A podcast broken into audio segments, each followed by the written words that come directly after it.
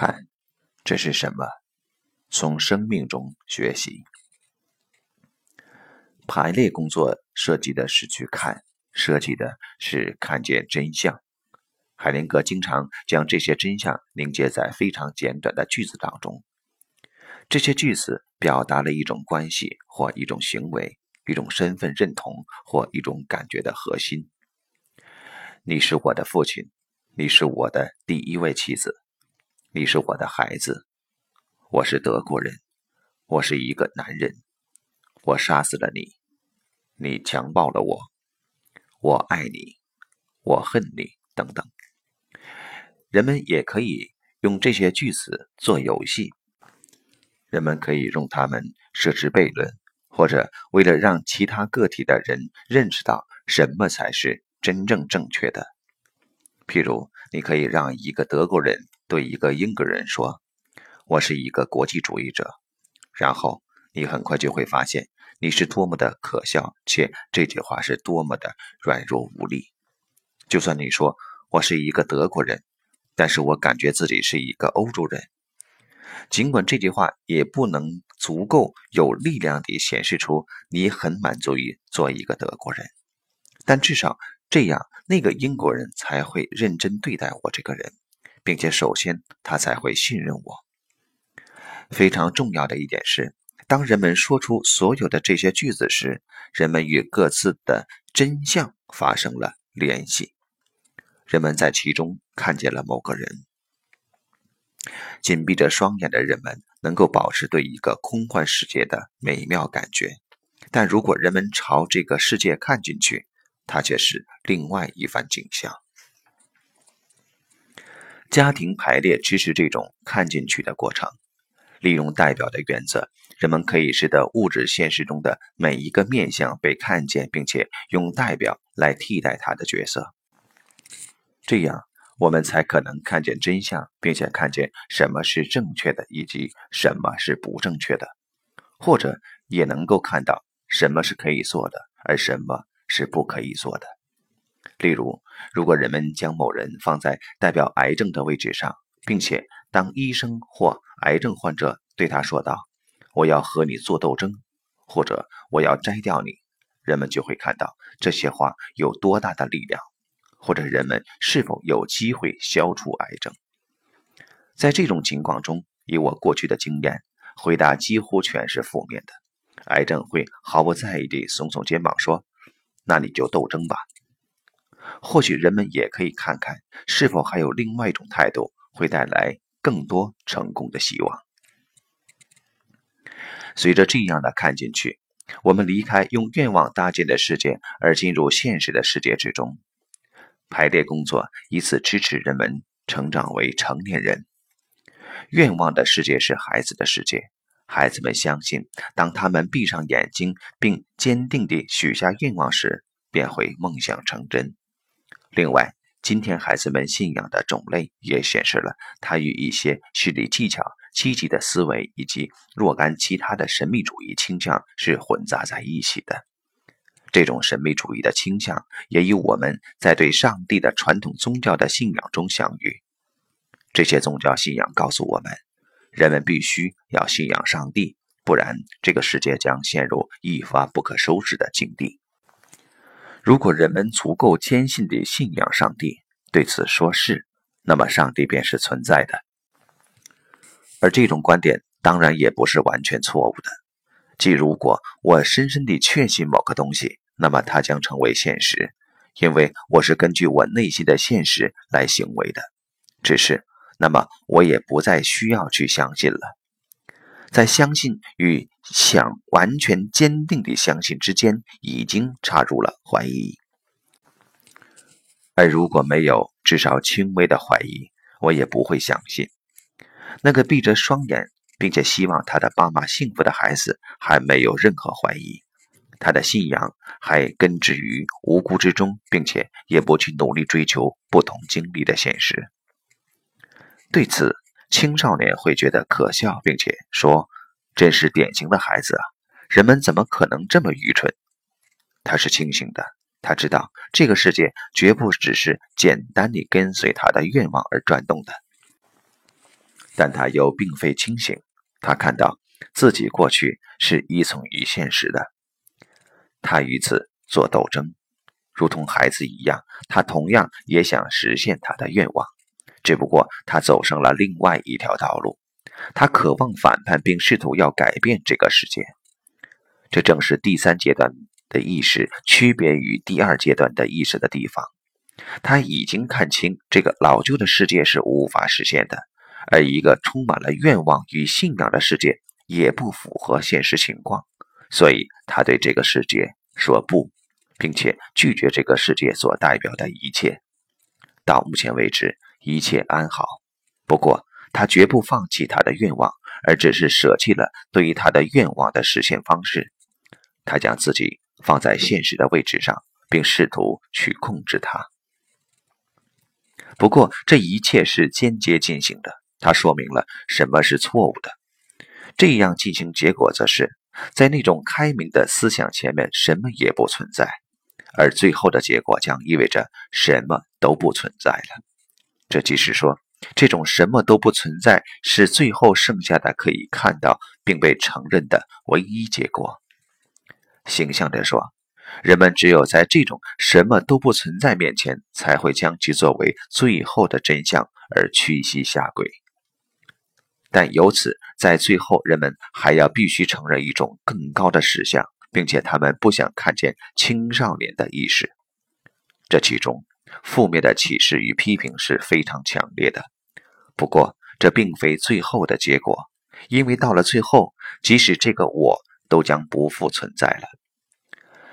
现代的意识拒绝的不只是形式，在这种形式中，现实代表了孩子的意识或被孩子的意识所创造的东西，而且现代意识拒绝现实本身。这正是通过与父母以及家庭之间的行为方式得以体现的，因为那个老旧的世界也是通过其不可侵犯性以及父母的准权威性。通过孩子的必须服从来代表的，这当然会被拒绝。但除此以外，现代意识还认为他能够自己搞定父母，如同他能够搞定上帝那样。他能够自己创造，他不需要父母，或是能够自行选择怎样的父母。与上帝不同的是，父母并非人类的发明，就算人们不再相信他们，他们也依然存在。并且，就算当人类开始用试管培育出婴儿时，他们也还想继续存在下去。他们不只是存在于我们身体之外的，而且也是存在于我们内心之中的，并且我们不能令他们从我们的内心消失，除非我们令自己消失。与此相反的是，一种成年人的意识能够区分应该与存在之间的区别，并且能够看到和承认事物本来的面目。他看到我们从何而来，以及未来是如何塑造我们的，并对此表示同意。他也看到不能令这个过去脱离希望，不能令它不发生，不能令它逃避治疗，或是用另一种过去来替代。在其中，他将那种希望有另外的父母、一个别样的家庭或者一个不一样的过去的愿望看作是幻想。他非常清楚，正是这个过去是正确的，不管它是怎样的。正是这样，他才与他的过去达成协调一致，并由此与他的人生达成协调一致。然后，喜悦就会在心中升起。人们在此满怀着喜悦与感恩，并且这种喜悦与感恩包含了对于所有曾经为令他成为这样的人而做出贡献的人们的感激之情。所有的这一切都是一个完全自然的过程，这个过程只是始于看见，然后。人们便开始理解所有那些由于没有看见、由于拒绝生命带给一个人的礼物而导致的种种痛苦和折磨。当然，这种礼物有时可能是糟糕且令人痛苦的。其实，我本实在不愿意指责这类人。当他面对一种可怕的命运时，说道，或曾经说道：“我简直受够了。”然后就逃避背离他。但如果这样的话，这件事就不会被看到。不管我们有没有看见它，它都仍然存在于这个世界。这即是说，它存在于这个世界越久，我们就越久没有看见它，并一再陷入越来越多的恶性循环之中。只有当它被看见，并且被人们如他本来所示的样子所接纳时，它所产生的影响才至此结束。因为正是在那一瞬间，在我们对它是什么完全同意，对它过去存在的样子完全理解的那一刻，这种可怕的命运或事件所造成的影响才会结束，并且当我们同意自己。当我们同意自己本来所示的样子与我们存在的方式时，我们才是全然地存在于这个世间的。排列工作通过将这种看见放在中心的位置，而要求我们变得成熟，成长为成年人，并且排列工作由此而服务于灵性的成长。但它却不是用各种灵性的观点来塞满我们的头脑，而是引领我们走入生命，并且让我们亲身参与到生命自身的内在移动之中。成为成年人是被青少年的反叛与自傲所充满的现代意识发展的下一步。排列工作以它借用代表的特殊方法，非常清晰地将我们。引到眼前，并且能够使我们进入到自己的经历之中，在其中，我们亲自充当所有可能的生命角色。如果我们被引导回溯至我们的原生家庭中，这并非是要将我们定格在那里，而是因为我们已经忘记了一些东西，即说出是和谢谢。这其中有两种可能性。人们可以将案主如同孩子那样牵着他的手，并且陪伴他再一次地走进他的童年。这是用童年的意识来工作。有时他们可能会比较不合群，例如受到过很严重的个人创伤，或者有某些心理疾病。而以另一种方式，人们也同样可能会侵入这个孩子或这个青少年的世界，但为了给对于自己的这个事。打开空间并走进生命，人们需要让那个被压制的不得以清晰地表达出来。灵性治疗本来的目的在于加强生命与意识的内在移动之间的联系，这是随着成年人的意识而来的一项工作。人们可以且必须期望成年人的意识将生命以它本来所示的样子来接纳。对治疗的过程而言，这即是在其中，人们支持案主去看这是什么。这也意味着，我容许存在于那里的他的家庭和这个世界，如他们本来所示的样子而存在。关于这种排列工作所涉及的是一种对旧的工作方法的告别。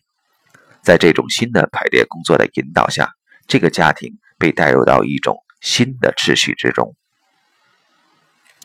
一种成熟的灵性的排列工作，放弃了每一种过去曾经有过的变化。即成年人的意识是不同于童年的意识以及青少年的意识的。成年人的意识是如生命本来所示的样子去遭遇生命，而正是这样，才使他成为成年人的意识。这种成年人的意识，以如其本来所示的样子接纳原生家庭，以如其本来所示的样子接纳童年与青少年，并且以完全的同意容许他们，而不想将其做任何的改变，容许他们存在于他们所属于的地方——过去。由此。那些过去的人事物以他们本来所示的样子被尊重，在这种尊重中，我们曾经所示的那个孩子感觉到，那些父母、死者以及被命运所重伤的其他的人们，以他们本来所是的样子被看到和被承认，如此，他们才能够投入到自己的生命之中，或者终于平静下来，并给予我们来自他们的祝福，保护我们，并且帮助我们继续生活下去。